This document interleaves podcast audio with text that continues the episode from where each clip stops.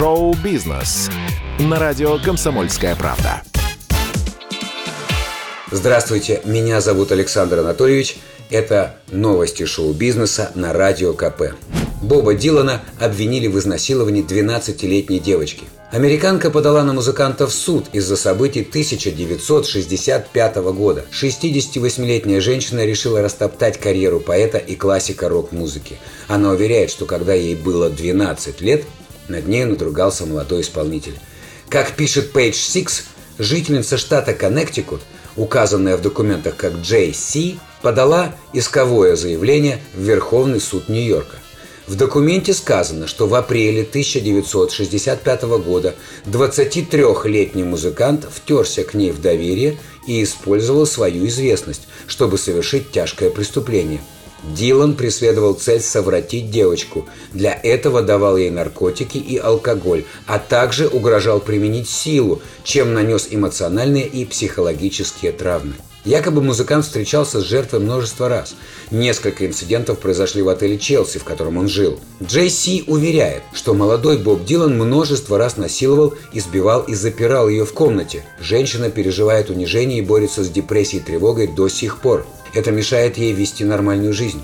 Теперь пенсионерка требует от певца денежную компенсацию. Точная сумма пока не называется. Причем Джей Си настаивает, чтобы дело рассматривал суд присяжных. Адвокат истицы считает, что детальность обвинений свидетельствует о реальности произошедших событий. Впрочем, на вопрос, почему его клиентка обратилась в суд только сейчас, юрист отвечать отказался. Но в любом случае, Нью-Йоркский закон о насилии над детьми не имеет срока давности. Представитель Боба Дилана тем временем заявил прессе, что обвинения не соответствуют действительности и будут решительно оспорены в суде. Напомним, Боб Дилан – один из самых влиятельных американских музыкантов 20 века. На его счету 40 студийных альбомов, последний из которых Rough and Rowdy Ways вышел в июне 2020 года.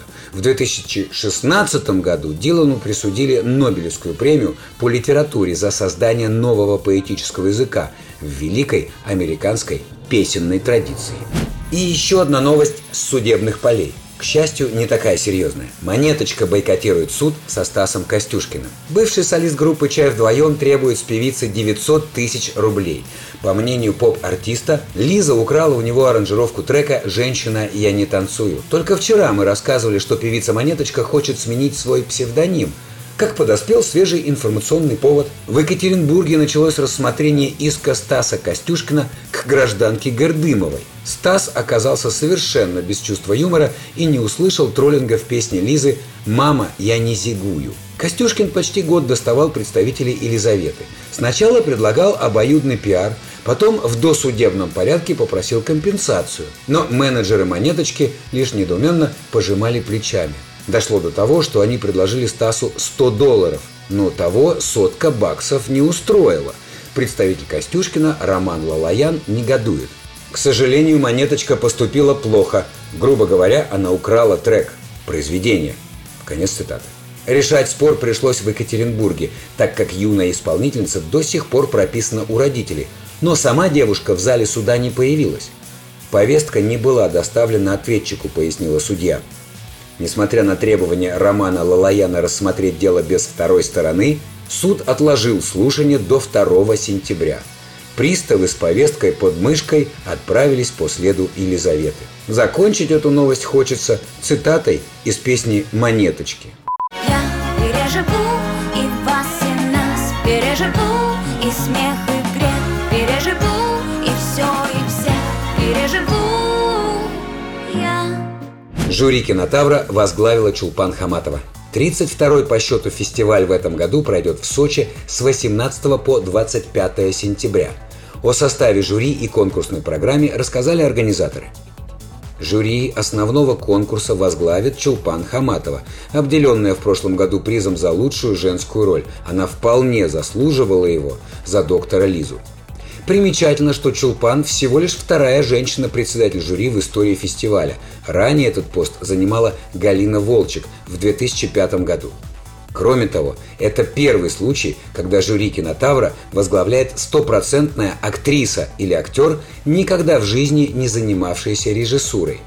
Помогать Хаматовой оценивать фильмы будут продюсер Петр Ануров, режиссер Петр Буслов, сценарист Олег Маловичка, киновед Лилия Немченко, оператор Юрий Никогосов и актер Петр Федоров. Список членов жюри конкурса «Короткий метр» выглядит не менее внушительно. Актриса Ингеборга Dabkunайте, продюсер Наталья Дрозд, сценарист Андрей Золотарев, критик Егор Москвитин и актер Юрий Борисов. Последний заодно станет главной звездой кинотавра.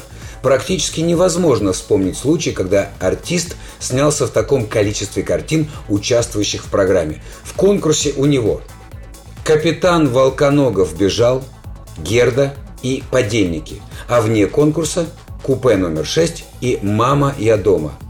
Именно на кинотавре два года назад многие присмотрелись к Борисову впервые. Он сыграл главную роль в фильме «Бык», получившем главный приз фестиваля. Фильмом открытия выбрали документальную работу кинокритика Петра Шепотинника «Нас других не будет», посвященную Сергею Бодрову-младшему и Алексею Балабанову. В основе раритетное интервью с ними. На закрытии покажут фильм Киры Коваленко «Разжимая кулаки». В конкурсе его показать было нельзя, потому что его продюсер – президент фестиваля Александр Роднянский.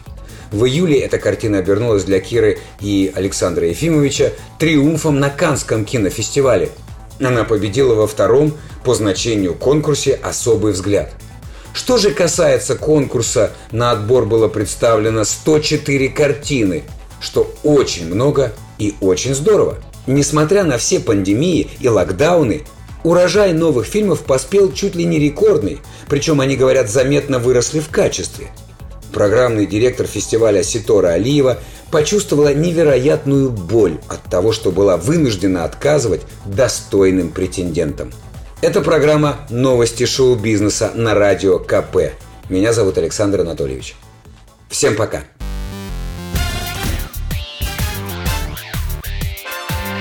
Шоу-бизнес на радио «Комсомольская правда».